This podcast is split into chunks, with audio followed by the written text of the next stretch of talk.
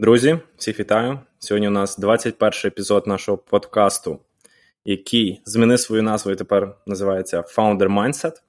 Ми вирішили змінити наше трішки позиціонування, тому що, в принципі, ми говоримо про те, як не зійти з розуму, будуючи свої бізнеси і стартапи. І сьогодні у нас дуже, дуже спеціальні гості. Я їх дуже чекав. Е, це люди, які побудували надзвичайно круту компанію з надзвичайно ефективною культурою, структурою. Ну, одним словом, я я, я пишаю, що я знайомий з такими людьми. Це Ігор і Алекс, і вони є кофаундерами в компанії Neurons Lab. Привіт. Ребята, привіт. Всем привет, парни. Привет. Ну что, про что сегодня будем разговаривать? Так, ну я говорил, дальше я запостулирую, запостулирую тему. Мы договаривались в начале, до этого подкаста, мы договорились о том, что мы поговорим о кризисе. И я сошлю здесь на Андрея Баумейстера, это один из наших украинских философов, который, э, от которого я это услышал, да, не, наверное, не из первого источника, а все-таки от него. Два словаря вышли со словом года один из словарей вышел со словом года пермакризис, то есть перманентный кризис, а другой словарь вышел со словом поликризис. Это, ну, я думаю, все, все понимают, да, то есть это эпидемиологический, военный, финансовый, эм, какой у нас там еще есть, идеологический, Культурный. политический, да, да, и вот все вот все, все вытекающие. И но мы с вами не философы, да, то есть нам, наверное, рассуждать на эту тему э, недо... ну, я за себя скажу, ладно, я не философ, у меня недостаточно компетенции, чтобы на эту тему рассуждать, но я человек дела, и вы люди дела, и мне показалось, будет интересным, как мы, как люди дела, должны на эти кризисы отвечать. В наших компаниях, в наших бизнесах, да, и вот я бы хотел, я предложил до начала подкаста поговорить на эту тему, мы договорились все, что подготовимся. До подкаста мы все обсудили, что никто не подготовился. И поэтому будем, будем говорить как есть. Но мы видео посмотрели, Игорь. Поэтому считай, что это была подготовка. Считай, что была подготовка. Хорошо. Ну, Саш, а ты подготовился? Ну, что ты обычно готовишься. Да, я тоже посмотрел видео, поэтому скажу, что подготовился, разумеется. Отлично. Отлично. Даже почитал Здорово. комменты к видео, поэтому я больше а, ну это уже как бы дорого стоїть. Да. Додаткове завдання зробив. Добре, давайте Хорошо. тоді почнемо. Я, я, я думаю, цікаво би почати взагалі. Почнемо просто, мабуть, з компаній, е, так щоб in general, да, те, що відбувається, які в кого думки, що буде далі. Да. Як говориться, зафіксуємо. Що відбувається у Neurons Lab?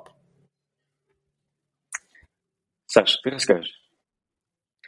Не, ну у нас відбувається все дуже добре, все отлично. Э, как бы на самом деле интересно то, что мы как компания родились вот прямо на таком начале зачатке этого кризиса, и мы, по сути, у нас э, вот все эти глобальные вещи, там пандемия, война и так далее, у нас это с самого начала, поэтому мы в каком-то плане дети этого кризиса, и Поэтому для нас в каком-то плане по сравнению с другими, наверное, все хорошо. То есть у нас бизнес по цифрам растет, по бизнесу растет, по качеству по людям растет, и в этом плане все окей.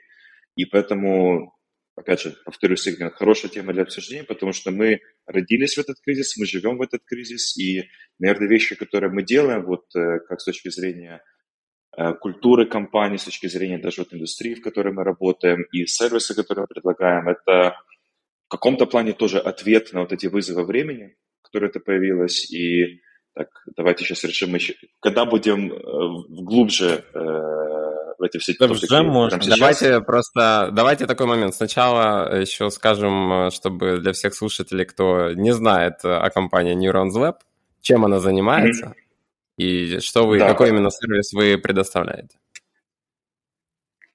Да, важный момент. То есть э, мы компания, которая предоставляет сервисы по разработке и решений для компаний, которые нацелены быстро расти, быстро выходить на рынок.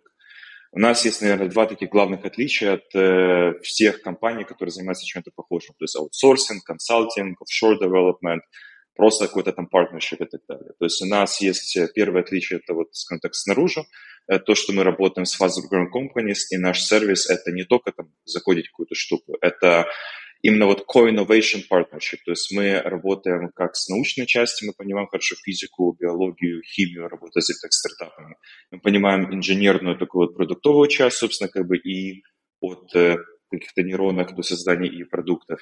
И это так вот называемый design thinking, то есть как подходить к этим решениям научным, инженерным с точки зрения пользователей, выхода на рынок, э, маркетинга, competition и так далее. Вот это вот наш сервис, он такой многосторонний. Это то, с чем мы идем снаружи и внутри, как вот э, дети этого вот, скажем так, кризиса или просто реальности, мы максимально стараемся быть плоской компанией, distributed компанией, polyculture компанией, то есть мы, у нас нет такой вещи, как офис headquarter, у нас нет такой вещи, как что мы там условно одна национальность, скажем так, одна этничность и так далее – и даже нет там одного часового пояса. То есть это нас заставляет тоже внутри работать максимально синхронно, максимально плоско, максимально доверять ответственность каждому участнику проекта, неважно, внутренний или внешний проект.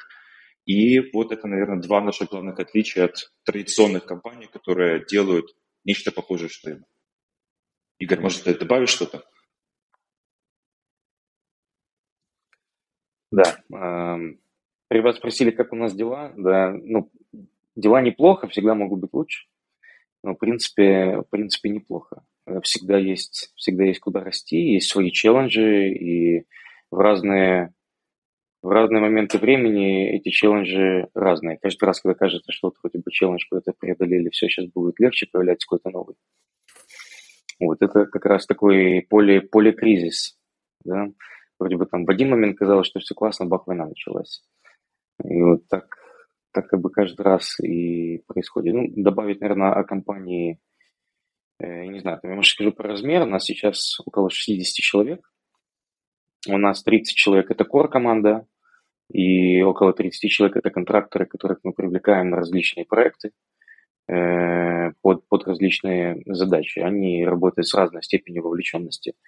Там от 0.25, 0.3 FTE до, там, до 1 FTE, но они в то же время являются контракторами. И, наверное, да, вот Саша, то, что упомянул по поводу distributed компании, у нас так получилось, что когда мы начинали компанию, я был на Бали, а Саша был в Вероне 4 года назад, и у нас не было выбора, в общем-то, как начинать компанию распределенно. И у нас еще был один на тот момент с нами партнер Антон, он был в Киеве. И мы с первого дня начали все делать all remote. У нас э, никогда не было офиса, да, и все процессы были удаленными, и при этом разные часовые пояса. И нам приходилось как-то выстраивать эти процессы асинхронно, чтобы э, всем было удобно работать. И отчасти, я думаю, это то, что нас спасло в COVID, э, потому что часть людей были контракторами, и когда какие-то проекты э, там даже закрывались или еще что-то, то мы прекращали работать с этими людьми. То есть у нас не было большого фиксированного коста. Ну, я, наверное, хотел бы здесь добавить такое, такое сравнение. Это, наверное, метафора, прям сравнение. У меня недавно сейчас был такой опыт, когда я много наблюдал за природой. И э, одно из таких наблюдений было, я наблюдал за пауками. И э, был, был сильный шторм. Я, да, я, я живу на Бали, живу здесь достаточно давно. И просто я проходил випасану и много времени смотрел за пауками. Потому что там было много пауков-то посреди джунглей. И очень интересно было наблюдать за тем, как э, э, идет шторм, э, ломаются ветки деревьев. Просто сильнейший ветер. И я смотрю на паутину, и она, она как кажется, что вот-вот она порвется. Она надувается просто как парус. Кажется, вот-вот она порвется, вот-вот, но она не рвется. Я сижу, смотрю 10 минут, 20 минут, полчаса, а она не рвется она кажется вот сейчас прет, но она не рвется. И мне приходит такая аналогия, что э, во многом можно понаблюдать за природой, ведь это сеть. Это вот та сеть, которую мы пытаемся построить из контракторов, да, вот паутина – это та же самая сеть, где воздух проходит, не встречая какого-то большого сопротивления, соответственно, нету этого напряжения, и она не рвется. И вот в каком-то смысле это похоже на ту структуру, которую мы строим, да, ну, это, наверное, из классики investment management и портфельного управления, вот это диверсификация, да, распределенные сети, Вот это достаточно похоже на то, какую структуру мы пытаемся построить. И с точки зрения локации, где находятся люди, и с точки зрения поликультурности, о том, что упомянул Саша, то есть люди разных культур. Хотя мы сейчас только... Ну, это наш новый челлендж, на самом деле. Я не могу сейчас, положа руку на сердце, сказать, что мы полностью поликультурная компания. У нас все-таки есть одна доминирующая культура, но вот наш челлендж на этот год, там у нас есть планы по росту, и мы хотим 70-80% наймов в этом году сделать людей из других культур, чтобы стать все-таки поликультурной компанией, а не оставаться монокультурной. Это один из ответов на те кризисы, которые мы видим, и вот то, что мы предпринимаем. А, такой момент. А вы, вот, ну, грубо говоря, уже год войны, вы заходили на момент а, февраля 2022 года с а, таким же количеством людей? Вы как бы за год вы увеличились в количествах core-тима, количествах контракторов или были какие-то сокращения? Как вообще вы, у вас прошел последний год? Саш, ты ответишь? Ну да, если кратко, мы выросли, правда, сейчас точно не помню ссылку, по-моему, выросли в людях, Игорь, процентов 30, наверное? Нет, мы, мы выросли в 2,2 раза. Ну, это по ревеню, по людям. По ревеню. По людям, мне кажется, плюс-минус также, может быть, чуть-чуть меньше, может быть, в 1,8. Мы начинали год, у нас было, если мне не память, порядка 35 человек, где-то вот до, до, до 40, вот 35-40, то есть плюс-минус там почти в два раза, может быть, чуть меньше. Да, и мы не потеряли ни одного клиента. То есть мы в первые же часы мы сразу ставили, ну, у нас, у нас были, было понимание, что это может случиться – у нас было понимание, что если это случается война, то мы собираемся в contingency план обсуждения с людьми, с клиентами и так далее. Достаточно быстро это все скоммуницировали, мы смогли объяснить э, клиентам, что с нами стоит продолжать работать, э, мы смогли составить план, что делать с людьми, и в итоге мы, да, мы не только не потеряли, но мы и прибавили. И мы никого Круто. не сократили ни из клиентов, ни из людей. А сколько у вас а, людей в целом в а, команде, из команды в Украине? Почему спрашиваю? Потому что очень часто за последний год, да, много у кого отваливались а, клиенты по той причине, что команда в Украине, соответственно, есть риски. Многие стартапы не могли несмотря на большой traction, уже привлечь там seed, Series A раунд по той причине, что разработка в Украине, большие риски для инвесторов. Как как у вас вообще с этим? Как вы справлялись, возможно, коммуницировали это со своими клиентами, если у вас есть сотрудники в Украине? Э, да, у нас были и все еще есть, но, разумеется, меньше, потому что много кто уехал и по возможности, получается, уезжает. У нас таблица, конечно же, есть с этими данными, я просто сейчас прям на, наизусть не помню, сколько было. Игорь, может, ты помнишь цифры? Я просто тоже да. записывал, не запоминаю. У нас на, на момент войны было примерно от, на начало войны, было примерно от 20 до 25 человек э, территориально в Украине. И это было, э, на, на, на моей памяти было больше половины. Это было чуть-чуть больше половины. На сейчас осталось там меньше, меньше 10 человек. Ну, около, вот плюс-минус около 10 человек, да. И, э, ну, нам я не знаю, я не могу, наверное, назвать это везением, э, хотя, может быть, это везение, но получилось так, что а, клиенты оказались достаточно эмпатийные, что ли, да, то есть э, все, в общем-то, вошли в положение, да, и э, подождали, да, скажем. У нас, как Саша уже сказал, да, у нас был разработан план, что мы делаем, у нас были заготовлены все письма, на клиентов, на сотрудников, все вещи, там был понятный алгоритм, часть, компании, часть команды партнеров полностью переключилась и стала таким э, саппорт-офисом для людей, которые находились в Украине, для того, чтобы помогать им менять локацию, уезжать, искать транспорт, искать жилье и все прочие вещи. Другая часть партнеров э, которые, естественно, те, которые находились вне Украины, да, у нас много партнеров находилось уже вне Украины, так как жили вне Украины задолго до начала войны. И другая часть партнеров, она сфокусировалась как раз там на работе с клиентами, чтобы провести там все, все эти коммуникации. Мы попросили у клиентов паузу 7-10 э, дней для того, чтобы все люди могли перебраться в безопасное место. На тот момент еще не было проблем с электричеством, с сетью, все работало нормально. Большая часть людей там в течение недели, 10 дней смогли перебраться там, ну, как я думаю, как большинство там на Западную Украину или, или в принципе выехали из страны и оттуда восстановили рабочий процесс. То есть это заняло у нас, если мне не знать память, от недели до двух. Ну, вот опять же, там у нас не было никаких офисов, никакой привязки к офисам, все было ремоут, поэтому это было достаточно, э, ну, достаточно просто. Да, и мы, в принципе, ну, ни с одним человеком на тот момент не попрощались, и все у нас, и все, все и в то же время надо, э, я думаю, сказать, э, отметить тот момент, что ни один из наших коллег э, Э, не отказался выполнять свои обязательства. То есть все люди, которые с нами работали, они также спустя 70 дней они продолжили выполнять свои обязательства перед клиентами, и, в общем-то, бизнес продолжил работать.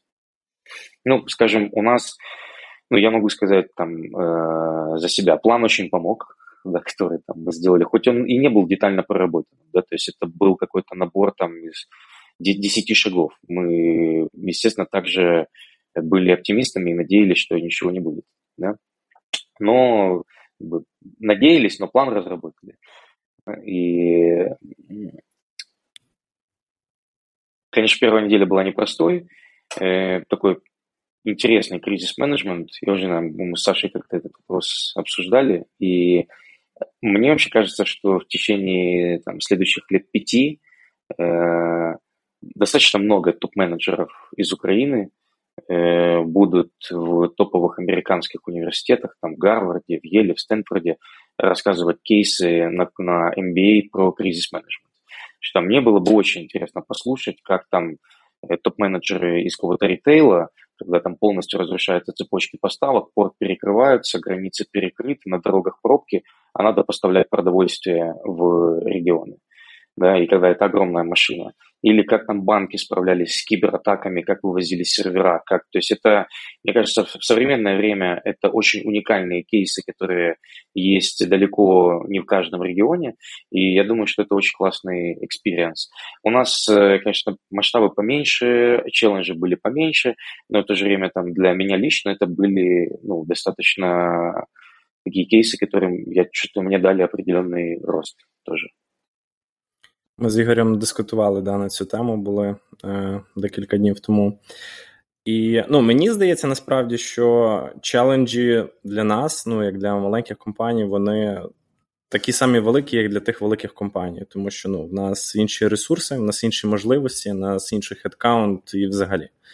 Тому, якщо ми підсумовуємо зараз, наприклад, е, які челенджі у 2023 році ви бачите для себе, да? тобто які ризики, з чим намагаєтесь працювати? Так, ну давайте начнем набрасывать тогда, да? Думаю, да. Есть... Понеслась. Да. Все, можно. Да. Давайте накидать для начала, наверное, карту какую-то риска, а потом будем в них, наверное, сейчас э, вклиниваться.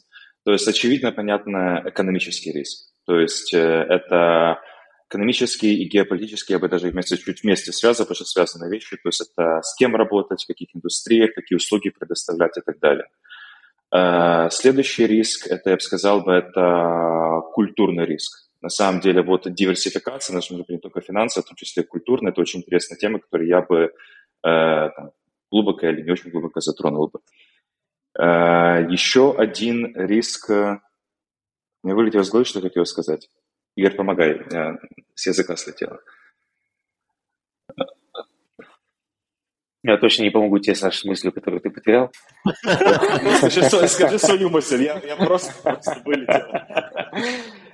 Да. Эм, ну, в нашей нише э, мы сейчас стараемся оценить риск, эм, это foundational AI моделей, э, потому что нам пока тяжело сделать окончательное заключение, но выглядит это как э, в определенной степени геймченджер.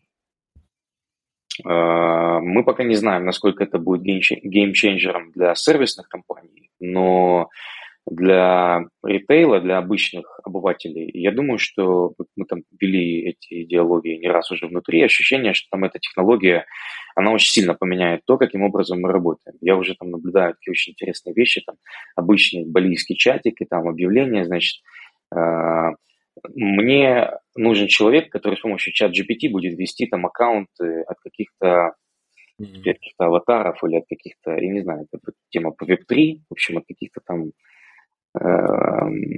каких-то аватаров условных. Есть, uh-huh. И человек так и пишет. Раньше мне надо было 2-3 человека в команду для того, чтобы создавать визуальный контент, создавать текстовый контент, создавать э, там разные... А сейчас мне нужен один, который будет уметь пользоваться различными AI-аппликухами и создавать этот контент.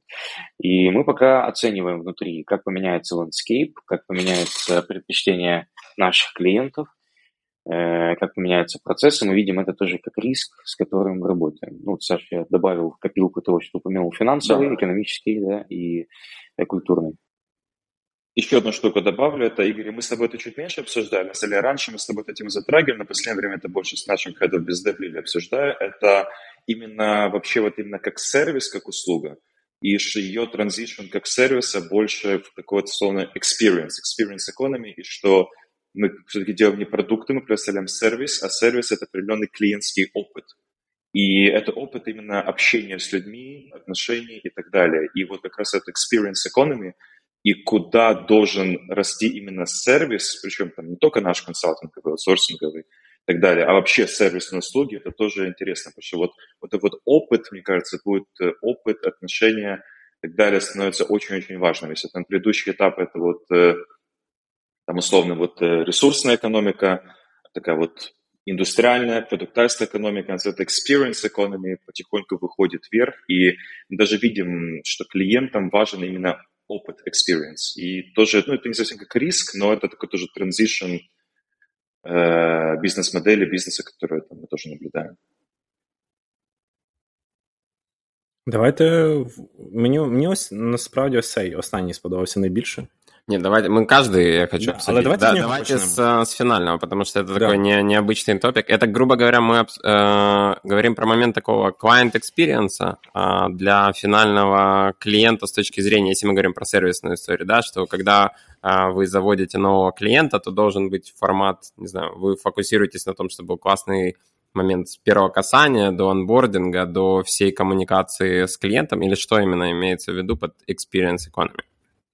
Да, вот то, что ты сейчас сказал, это, по сути, является как бы же таки процессной составной частью, что можно, нужно улучшать. Я поднимусь немножко на уровень выше. То есть, если взять вот наш бизнес, какую, условно, самую низкую, что такое ресурсная экономика в нашем бизнесе? Это рекрутинг стафе. Мы просто даем, грубо говоря, тела людей, делайте с ними что хотите, управляйте, понимаете и так далее.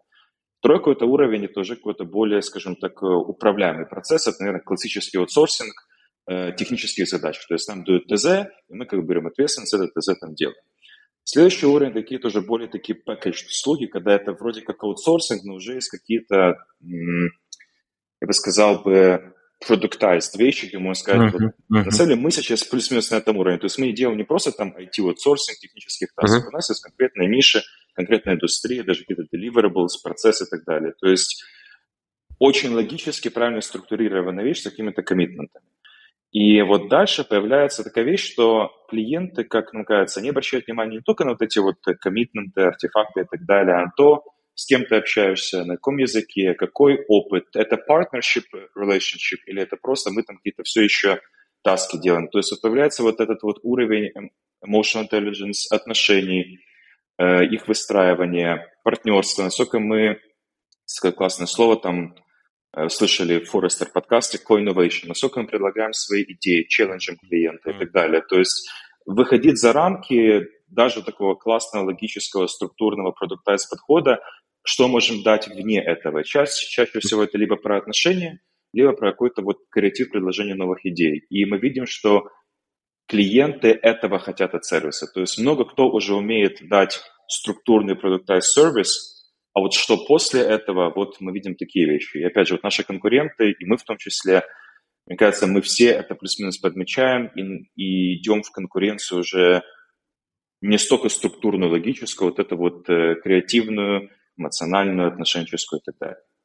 И это, это отражается, вот то, что ты сказал, на самом деле, на всех этапах. Да, если от первого касания, от того, какой, какие мы там банально делаем outbound активности, какой контент uh-huh. мы пишем, до того, как мы, как мы продаем, как мы ведем клиента, как мы предлагаем идеи, встречаемся мы не встречаемся и так далее. То есть это про весь клиентский путь, но вот про такую иерархию, что ли, услуг. А кто, э, кто у вас э, за это отвечает? Я понимаю, что вы сказали, планируем в этом году еще нанимать больше людей да, с разных культур. Я, я правильно понимаю, у вас главный язык э, внутри компании – это английский в таком случае? Либо Конечно. Либо украинский, не знаю. Мне кажется, английский. Раз сердце, вы... сердце украинский. Сердце в Украине. Ребята, а, я имею в виду язык английский. Если вы выходите да, на, на зарубежные глобальные рынки, то, соответственно, вся коммуникация у вас происходит на английском языке и для новых людей, которых вы планируете харить с разных культур. И, может, давайте проговорим чуть-чуть, ну, э, э, что мы имеем в виду под uh, другими культурами. Это вообще remote global или мы говорим, не знаю, про Казахстан? Uh, и... Нет, Тут, наверное, Игорь, если не против, тоже я начну, ты добавь. Э, я бы сказал, и вот э, это, скажем так, мы вроде как все негласно согласны, Игорь, ты поправь меня, если я сейчас скажу. Вот есть такой термин классный, weird cultures, это Western Educated Industrial Rich and Democratic, аббревиатура weird. И это вот термин, на самом деле, это вот культура, которую мы хотим как бы больше, то есть, повторюсь, Western Educated uh, Industrial Rich and Democratic. То есть это Северная Америка, Западная Европа. Uh-huh. Люди, которые лучше всех в науке, в бизнесе, в разных некоторых видах искусства и так далее. То есть это то, куда мы хотим прийти. Если возвращаясь назад э, внутрь, конечно, есть какие-то тет-а-тет чатики, и там условно все из там, Украины русскоязычные, понятно, где люди будут общаться на языке, которым им удобно. Если это там условно испаноязычные, люди будут говорить на испанском языке. Но если говорить про условно, официальный язык общих чатов, где есть люди то, конечно, это английский. На самом деле у нас уже есть команды как проектные, так и, например, э, функциональные, как бизнес-девелопмент, где у нас есть люди не из культуры, которые, давайте назовем, вот есть экс-СССР, то есть вот бывший Советский Союз, это mm-hmm. волей-неволей похожая культура, и это такой определенный кластер. Там есть кластер вот европейский, который тоже можно подробить, есть кластер американский, тоже можно подробить, Азия. И вот, да, как Игорь говорил чуть раньше, наша цель – это иметь больше людей из других кластеров. То есть это американский кластер, европейский кластер, возможно, азиатский кластер, но пока мы больше смотрим на вот эти вот weird. Є дуже цікаве питання. Я добавил бы. Давай, давай, Игорь. Да, я буквально пару, пару поинтов, да, что ну, к Западной Европе еще Центральная и Южная. Мы сейчас как раз вот активно смотрим на Южную Европу с точки зрения харинга. Эм, да, азиатский, ну, Поликультурность – это достаточно большой челлендж, потому что каким образом выстроить внутреннюю коммуникацию – это не просто, когда в команде люди абсолютно из разных культур, они должны уметь работать в подобных условиях. Это непростая задача. Поэтому будем идти степ-бай-степ. У нас не такой большой штат, у нас не такие большие планы роста, поэтому ну, нам там, достаточно будет непросто, например, брать людей из, ази- из азиатских культур, да, одного-двух, но для них продумывать программу, каким образом проводить интеграцию и каким образом делать так, чтобы эти люди хорошо себя чувствовали и коллеги хорошо себя чувствовали.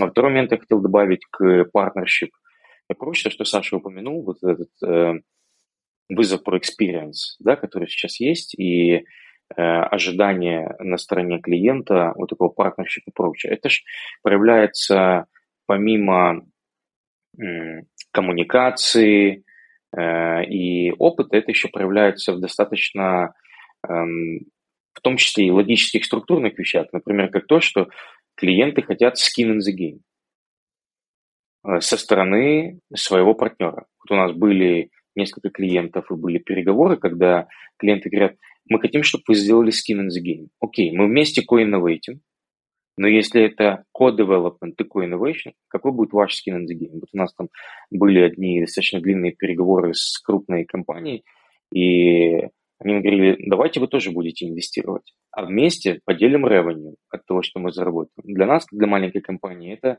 ну, не... На тот момент мы отказались. То есть для нас это было достаточно рискованно, это не совсем наш бизнес, мы его не очень понимаем, и как оценить сколько они заработают, с какой вероятностью и так далее. То есть это uh-huh. там такой joint venture, да.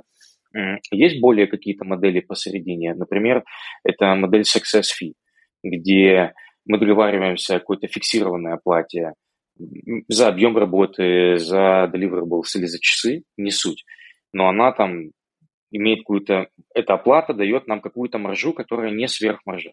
И при этом есть существенная часть маржи, там, например, 20 еще процентов или 25, которые мы получаем в случае успеха проекта, так как мы работаем в research и в data science, у нас часто, часто бывает такое, что проекты неуспешны, и при этом в случае успеха проекта мы получаем какую-то дополнительную, э, дополнительную маржу. У нас есть сейчас один такой проект с израильской компанией, где в случае где мы достигаем точности моделей, которые они ожидают, мы получаем дополнительные, дополнительную оплату.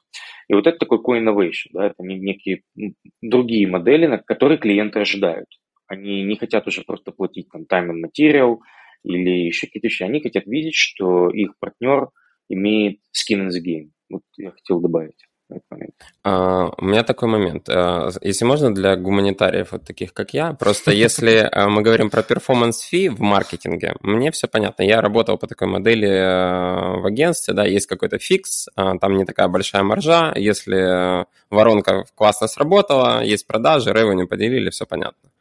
Второй момент, как ты сказал, да, что можно как бы оба а, партнеры инвестируют, тогда делится revenue. Я видел несколько таких агентств, которые тоже могут себе позволить а, даже не брать вообще а, никакие деньги за свои услуги и говорят, все, что мы заработаем с этой воронки, мы с вами совместно там, поделим. Окей, как это работает в AI, ML, R&D формате вообще? Что, что является вот этим финальным моментом, где окей, сработало? Ну, смотри, Саша, я коротко отвечу, может быть, ты добавишь. Да? То есть мы работаем в B2B, и у нас каждый контракт, он кастомный. То есть нет одного ответа, как это работает. Как у нас один из клиентов, которого я тебе упомянул, работает так. У нас есть фиксированная оплата за проект, которую мы получаем вне зависимости от того, достигаем ли мы той точности модели, которую ожидает клиент или нет. И у нас есть достаточно серьезный бонус, там, если мне не знает память, в районе 20-25% в случае, если точность моделей достигает той точности, которая у нас была заложена в контракте. Это мы так договорились. Могло быть по-другому. Да? То есть это каждый такой э, клиент, это отдельный переговорный процесс, uh-huh. где у, у, клиента есть свое видение, свои пожелания. Вот я упомянул также один переговорный процесс, который у нас был с большим крупным enterprise, одна из самых крупных компаний по производству батареек и, и, и батарей. И они нам говорят, ребят, давайте вообще с нами инвестировать. Если вы хотите, давайте с нами инвестировать. А мы с вами ревеню поделимся, приростом к ревеню. Если наши там, девайсы, я не буду входить там в детали, если наши девайсы будут лучше, будут лучше продаваться, мы с вами поделимся тем приростом revenue. А как мы поймем, что этот прирост revenue за счет наших моделей? А как, а как мы вообще... И, и начинается тысяча вопросов. И мы так углубились в эти вопросы, что мы сказали, так, извините, нам, ну, мы пока к этому не готовы. Да, то есть, возможно, да просто я, я, я, я, я, я про это и говорю, что как бы если там в маркетинге более-менее понятно, как это померить, да, то здесь как бы точность модели, которая, которая влияет на продукт, который потом кто-то должен продать, и и, ну, как бы вы не сильно влияете на, скажем так, оставшийся цикл, который идет после вас. Поэтому Именно. такой формат да. достаточно, поэтому, достаточно типовый. Да, поэтому каждый раз это кастомные, кастомные договоренности. Окей. Okay.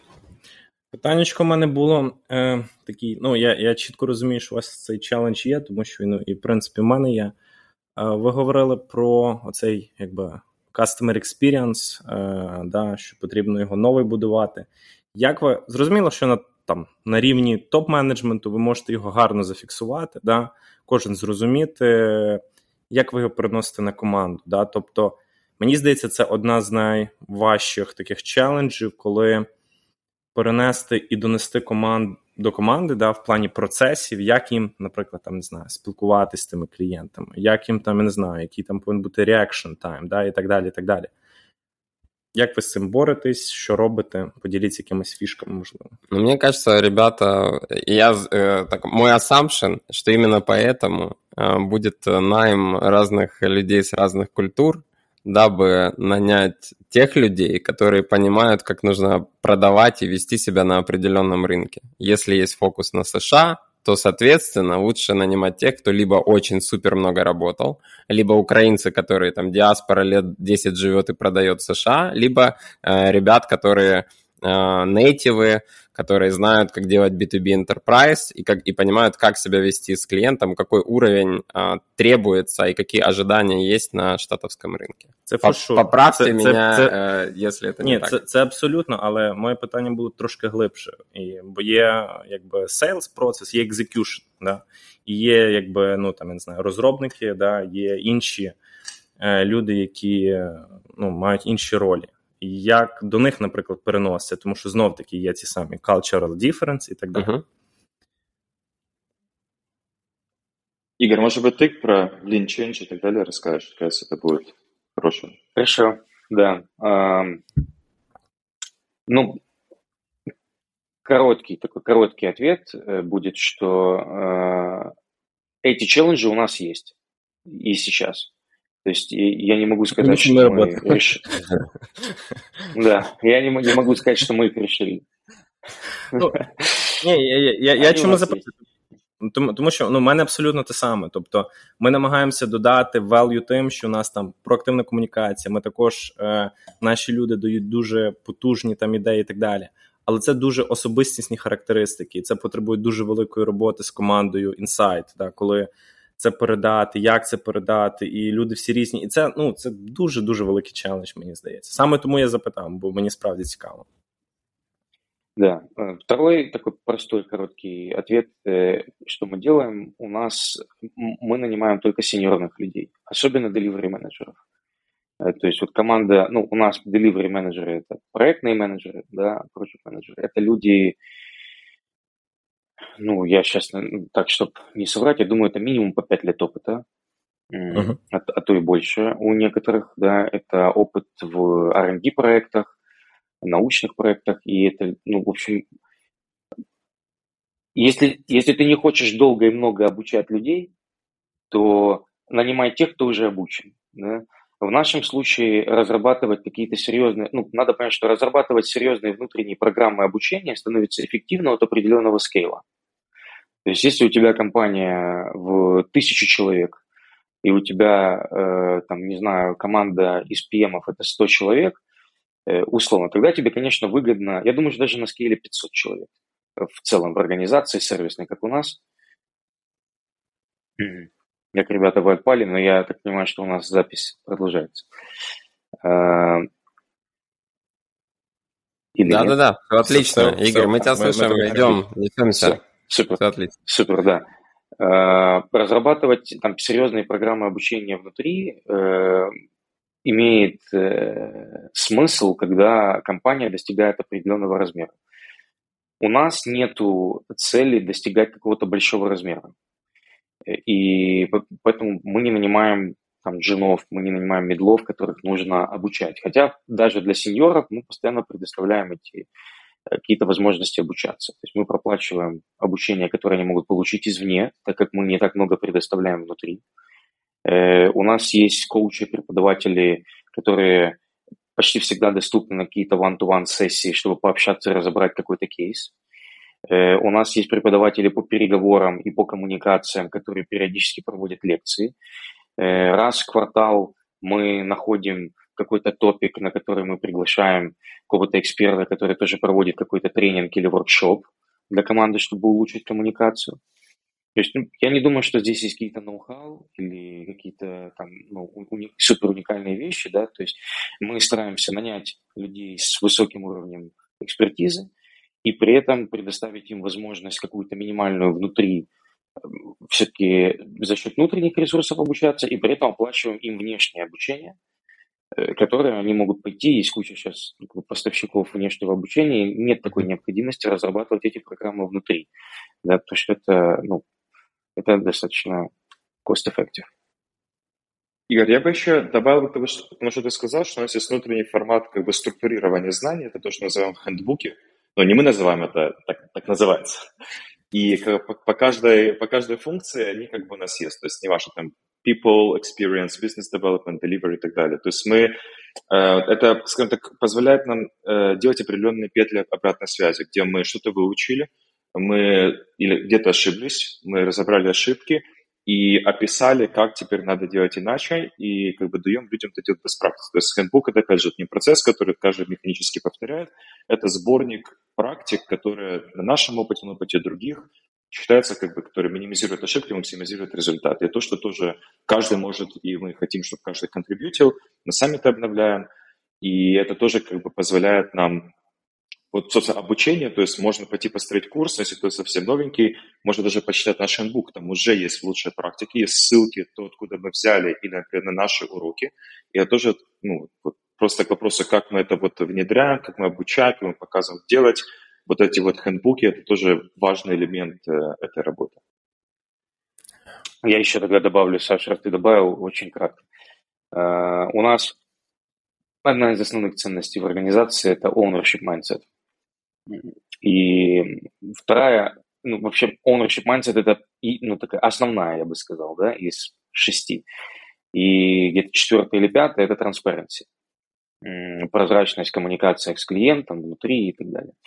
И э, вот ownership mindset – это отчасти ответ на тот вопрос, который Саша задал, да, то есть каким образом э, коммуникация, э, как создавать этот experience.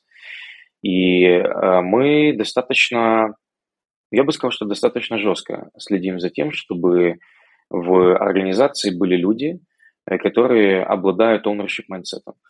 И когда так оказывается, ну и мы все понимаем, что такое интервью. Интервью позволяет нам лишь отсеять э, сто процентов неподходящих кандидатов под цели и задачи организации, но не дает никаких гарантий, э, что этот человек действительно подходит. Да? Затем есть какой-то период, два месяца, три месяца, иногда даже у нас это занимает там полгода. И мы наблюдаем, насколько человек проявляет этот ownership mindset. И если оказывается, что не проявляет, то мы с этими людьми прощаемся. Очень важный момент, не потому что они плохие специалисты или потому что они какие-то плохие люди. Просто их паттерны работы не соответствуют тем, которые нужны нам для выполнения наших целей и задач. Они могут быть прекрасными специалистами в других организациях, и, скорее всего, так и есть. В других организациях они прекрасные специалисты и прекрасно выполняют свои задачи. Но у нас своя культура, у нас свои цели и задачи, и нам нужны... У нас нет времени на то, чтобы менять паттерны работы. Не паттерны поведения, а паттерны работы. Как ты коммуницируешь внутри команды, как ты коммуницируешь с клиентом. У нас нет этого. Мы предоставляем некие best practices. Если этот gap между тем, как человек привык работать, и тем, как принято работать у нас небольшой, то он этот gap закрывает. Если этот gap достаточно большой, с течением времени мы это определяем, и мы извиняемся, говорим, извини, но ты видишь, у нас не получается работать, давай попрощаемся. То есть у нас есть такой как бы, обмен, мы периодически э, прощаемся с некоторыми людьми там и в delivery команде, и в инженерной команде, потому что у нас нет времени менять эти паттерны работы, у наших клиентов нет этого времени, и у нас нет времени взращивать эти кадры, у нас другая бизнес-модель. Но мы стараемся делать это настолько толерантно и эмпатично, насколько это возможно, потому что это всегда неприятные ситуации, э, но, тем не менее, всегда лучше все-таки разойтись, и чтобы человек реализовал себя в другой организации, где его паттерны работы будут более подходящими. Окей. Такой э, вопрос у меня. А, чтобы э, слушатели не думали, что мы говорим только о высоком. А, и а, смотрите, часто а, ситуация в Украине существующая, нынешняя, да, а, очень много просто там маленьких а, команд аутсорса, которые не имеют возможность, потому что там, да, другая бизнес-модель, другой формат работы, у них а, выстроено все на том, что есть там джины-медлы, а, продаем, дай бог, как-то клиенты не отпали во время войны, выживаем. Они еще не думают, э, там, дай бог, там кто-то дистрибьютит, вышли, да, мало кто думает про intercultural, мало еще кто думает про productized, мало еще думает кто про client experience. Что вообще делать этим компаниям, потому что война, все понимают, что мы ее выиграем, и все ждем, но непонятно, когда это будет на данный момент еще. Дай, дай бог в этом году. Что вообще вы бы посоветовали, с вашей точки зрения, делать этим компаниям сейчас? Что, как бы, нанимать ли людей дальше в Украине? Не нанимать? Как вообще продавать? Ш- что делать? Нам ще треба один подкаст записувати. на, на твоє питання, мені здається. Саш, ты ну, попробуешь ответить. Ну, просто Украина, скажем так, да, известна аутсорсом, аутстафом, но не продуктовыми историями. Да, поэтому интересно, с вашей точки зрения, скажем так, э, синеров э, в сервисном бизнесе, я бы так это назвал, а, что, что можно делать ребятам, которые чуть э, в другой ситуации сейчас? Ну, из того, что я вижу и общаюсь даже как раз с такими небольшими командами, в том числе даже командами фрилансеров, это не обязательно прям даже организация, может быть, 5 uh-huh. ребят фрилансеров на разных проектах. На самом деле, как бы я сейчас тут, ну, тут просто, может, есть несколько разных тейков. Я вот предложу один из них. На самом деле такой условно позитивный, как бы. Эм, то есть пойду от обратно. То есть один путь может быть условно, типа, у нас в Украине все плохо, одни проблемы, давайте от этого максимально как бы абстрагироваться, решать и так далее. И, возможно, это даже правильный путь. Но как бы, ну, я просто вижу, что есть ребята, которые пытаются, наоборот, превратить условно какие-то плюсы. То есть, да, э, есть проблема война, и клиент отваливается и так далее. Но кто-то из этого, например, может собрать себе больше людей, которые ушли с компании, которые, которые реально потеряли клиентов. Они пытаются максимально, как вы сказали, нанимать женов, медлов, то есть предлагать более дешевые сервисы. Дешевые сервисы – это актуальная вещь, то есть это не хорошо, не плохо, есть клиенты, которым это нужно. И на это можно агрессивно играть. Я считаю, что если... Опять же, я не думаю, что это там единственный правильный путь, это не всем подходит, но сыграть на том, что мы в Украине, мы собрали лучших женов и медлов, мы можем предложить дешевые сервисы, можем доказать, что там, условно, нас не бомбят, у нас электричество есть, мы работаем – есть аудитория, которая это можно продать, которая именно это и купит. Я думаю, это путь, который можно пойти. Но действительно, как бы есть и другая сторона, э, как бы постараться вот там нанимать э, вне Украины, постараться вот идти в продуктайз, э, что, наверное, long term, наверное, более правильно. Но опять же, можно поступать и тактически. То есть просто вот есть тактические решения, которые на горизонте там вот до перемоги, скорее всего, могут сработать. Но есть и стратегические решения. И тут вот как веч, вечный трейдов. Yep. Uh, я э, чуть-чуть, наверное, так э, издалека зайду. Uh, Саша сказал, что есть такой пессимистичный сценарий, да, есть оптимистичный. Я вот в этом случае часто вспоминаю, когда-то был теракт, я уже Саша ему рассказывал эту историю, был теракт в Шарли Эбдо это газета французская. И там э, после этого теракта брали интервью у э, одного там из главных раввинов Франции. И он говорит, евреи потихоньку уезжают из Парижа.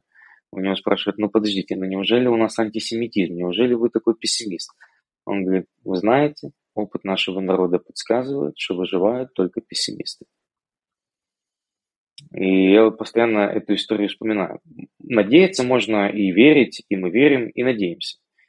Но планы нужно строить, как мне кажется, и стратегии, исходя из пессимистичных сценариев. То есть это несовместимые вещи. Да? То есть они могут идти, э, я, это, это параллельные вещи. Да? То есть можно надеяться и верить, а планы строить, исходя из пессимистичных сценариев. Поэтому, эм, отвечая на твой вопрос, Кость, да, э, я пробовал бы так ответить. Первое, я не знаю, потому что это не мои челленджи. Да? Uh-huh. И я, честно говоря, я не знаю. А второе, наверное, что бы сказал, это принять реальность и строить планы, исходя из пессимистичных сценариев. Вот, э, а какие, я думаю, это уже очень кастомный ответ должен быть под каждый бизнес. Спасибо. Клас.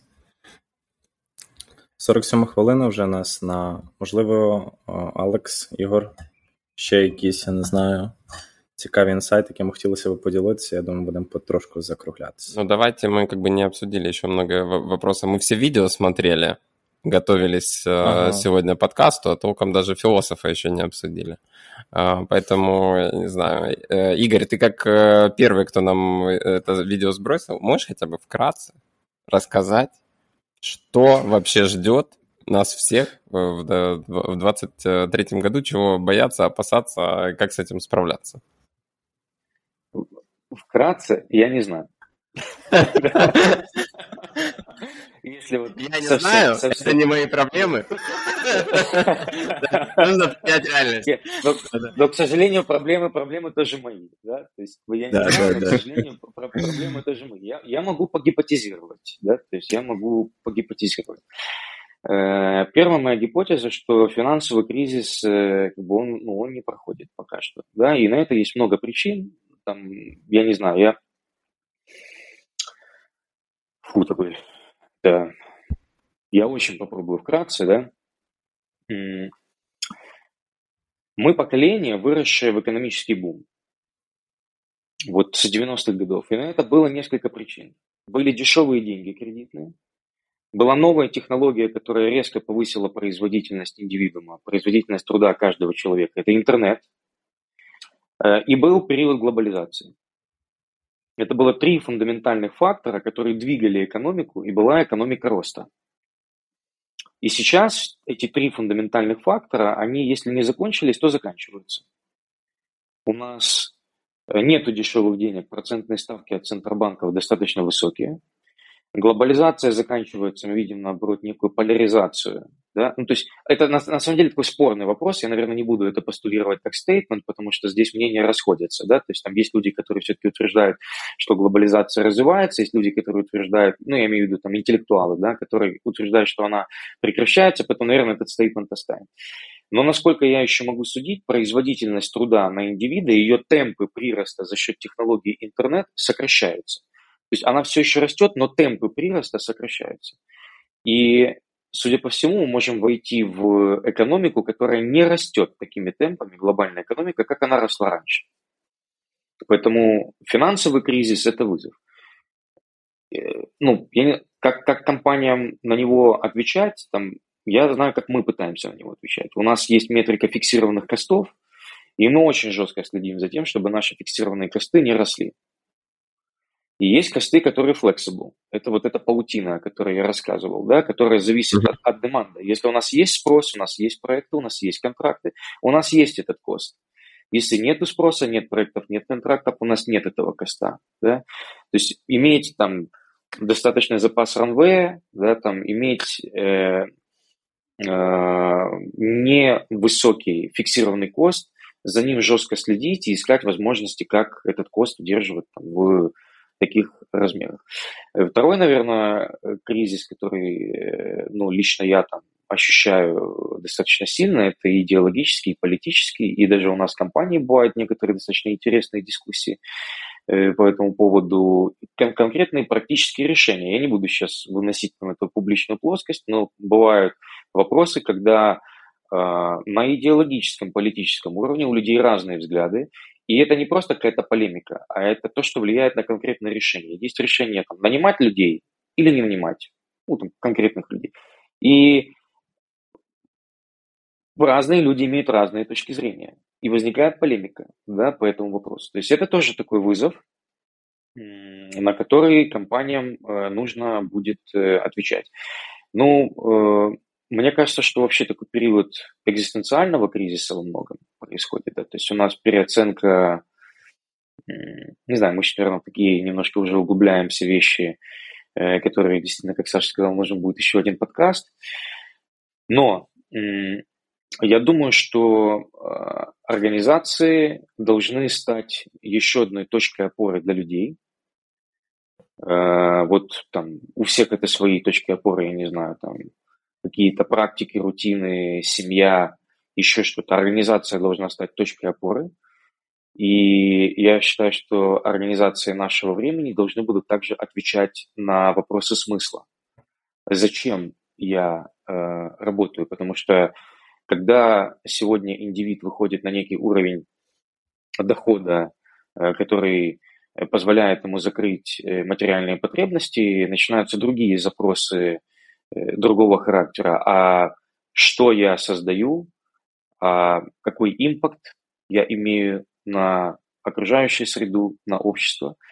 И мне кажется, что тот смысл, который дает организация, он будет иметь все больше и больше и большее значение.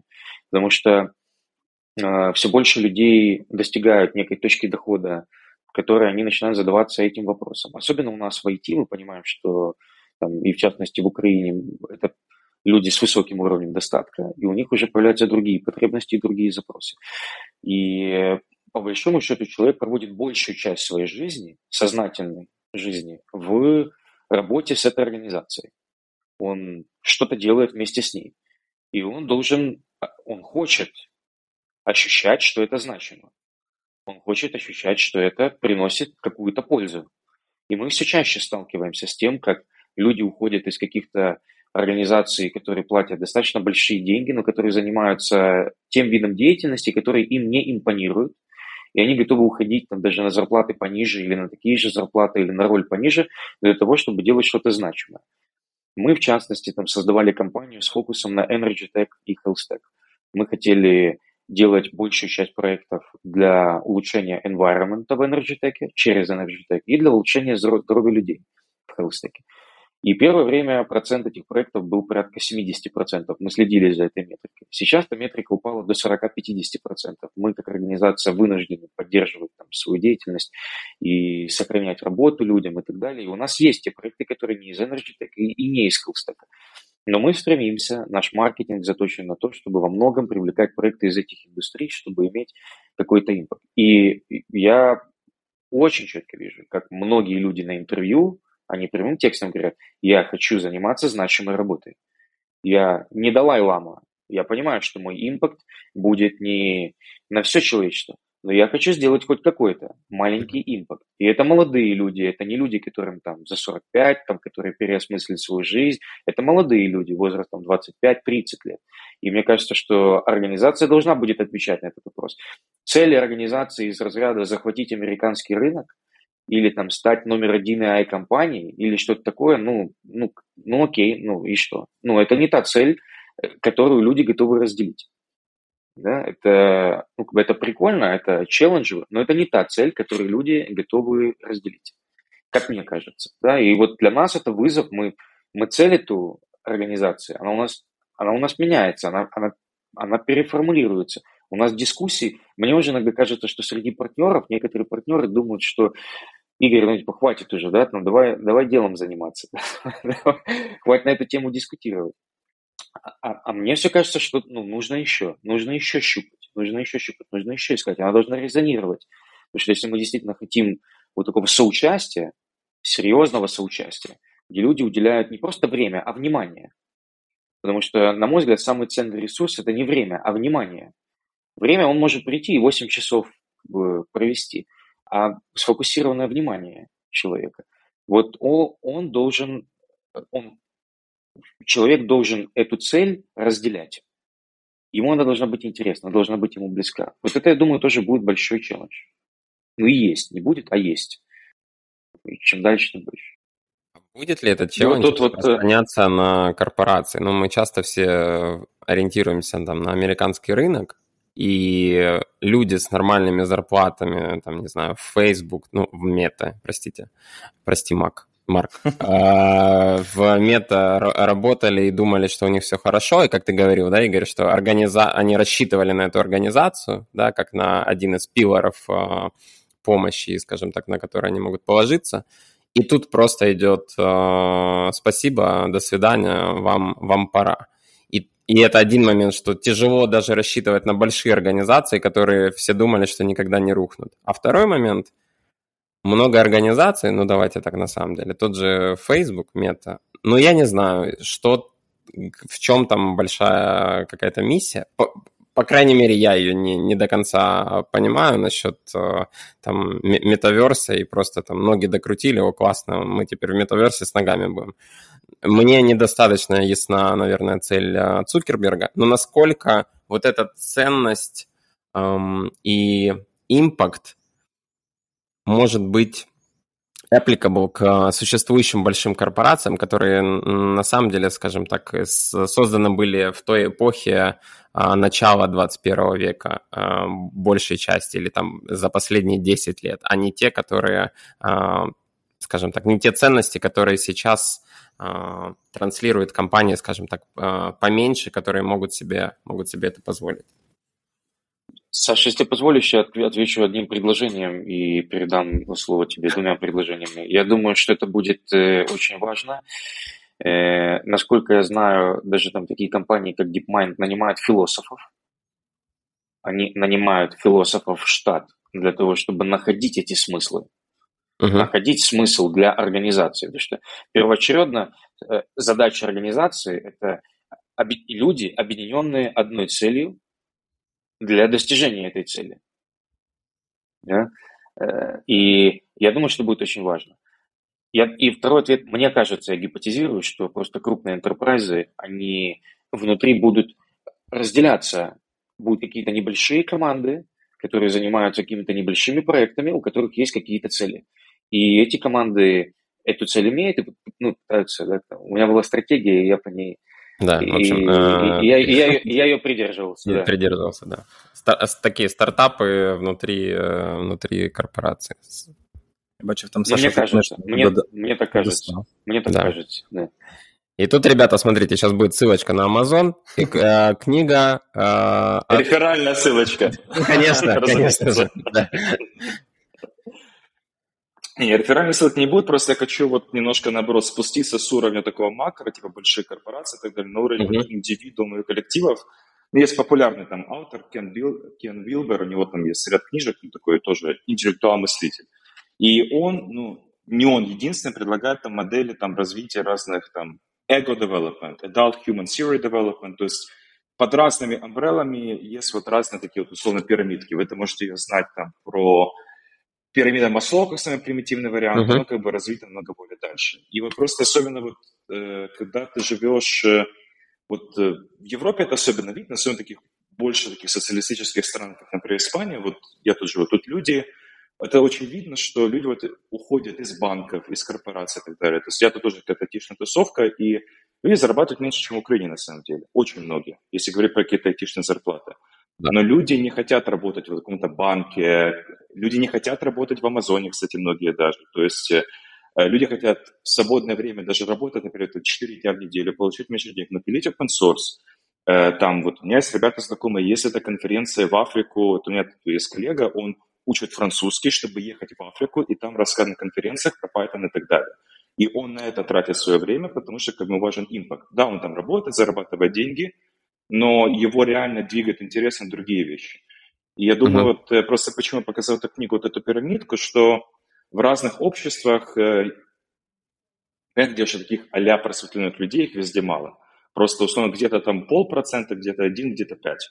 И вот где таких людей чуть-чуть больше, это вот, это вот очень заметно. И вот поэтому как бы вот я вот говорю про эти вот weird cultures, потому что таких людей чуть-чуть больше – и видно, вот как люди уходят из угла Амазона там в Штатах. Э, видно, как в Европе вот люди там учат языки, чтобы поехать в Африку на конференцию.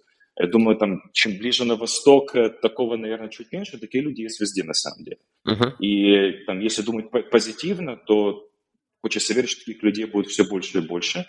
И мир тоже должен этому соответствовать. Какие-то маленькие организации, например, как наша, так и Google, Facebook. Если Google, Facebook хочет работать с топовыми учеными, топовыми предпринимателями, топовыми инженерами, топовые инженеры – это те, кто хотят делать какой-то смысл. Им тоже придется приспосабливаться. Просто они, скорее всего, будут делать медленнее, чем компании поменьше, поэтому так компании поменьше будут с ними конкурировать.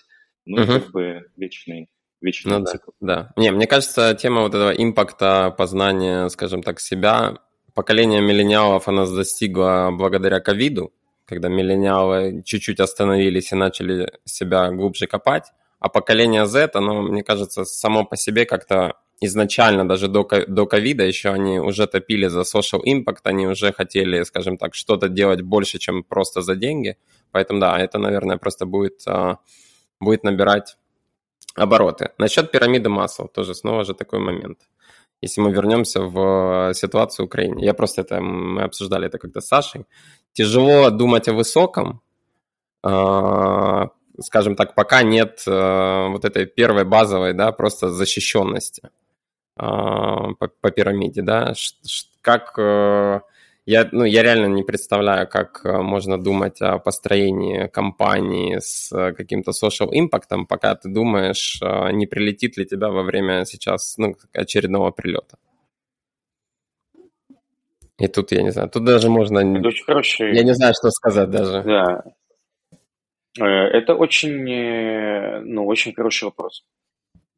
Это очень хороший вопрос. Это на самом деле то, что во многом ставят в, в контраргумент, э, я так скажу, левым интеллектуалам, да, или либералам, там, в основном развитой Европы скандинавской, вот, который как раз упоминал Саша, да, где общество достигли достаточно высокого уровня благосостояния, безопасности, защищенности, то есть по той же пирамиде Маслова они закрыли uh-huh. достаточно много уровней. И теперь они говорят о том, что, ну, ребят, давайте там понижать потребление, Э, давайте там э, за какие-то такие вещи, но принципе, не отдавая себе отчет, как мне кажется, опять же, да, что понижение потребления означает понижение производства.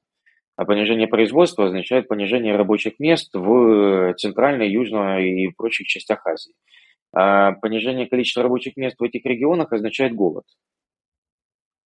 Да, то есть э, это как бы такие последствия не самого первого порядка, да, о которых все-таки имеет смысл задумываться. Поэтому вот вопрос, о котором ты говоришь, я считаю, что вопросы нужно закрывать по мере их поступления, исходя из того контекста, в котором ты находишься. И если люди не чувствуют себя в безопасности, то первый вопрос – это обеспечить безопасность. Ну, вот как, как, как, по, как по пирамиде Маслоу, да, то есть, безусловно, мне кажется, не стоит заниматься э, вопросами другого порядка, потому что, скорее всего, это просто не получится, потому что состояние ума человека не позволяет ему ну, как мне кажется, не позволит. Я, опять же, я говорю с субъективной точки зрения, мне кажется, что состояние ума в этот момент не позволит э, человеку заниматься вещами другого порядка. В то же время я думаю, и, и мне кажется, я вижу, что в Украине э, появляется огромное количество возможностей для значимых проектов. Но у нас будет миллион, не буду, а уже миллионы людей с ПТСР. Угу. Да? То есть э, огромная возможность э, с огромным импактом, с применением технологий. Э, и, ну, в общем, мне кажется, невероятная возможность. Да? И вообще проблема mental health – это же проблема там, не только в Украине, это проблема по всему миру. Вот Саша мне недавно отправлял какую-то статью, да, там роста э, mental, э, mental illness в в западных странах у женщин, там просто радикальный рост, невероятно стремительный рост. И э, проблема глобальная. При этом, как для предпринимателя э, в Украине есть возможность э, попробовать это в Украине. Мы, как люди там из АИ, понимаем, насколько ценны данные. Мы также, uh-huh. насколько я могу судить, в Украине достаточно намного проще регуляция э, по сравнению с западными странами.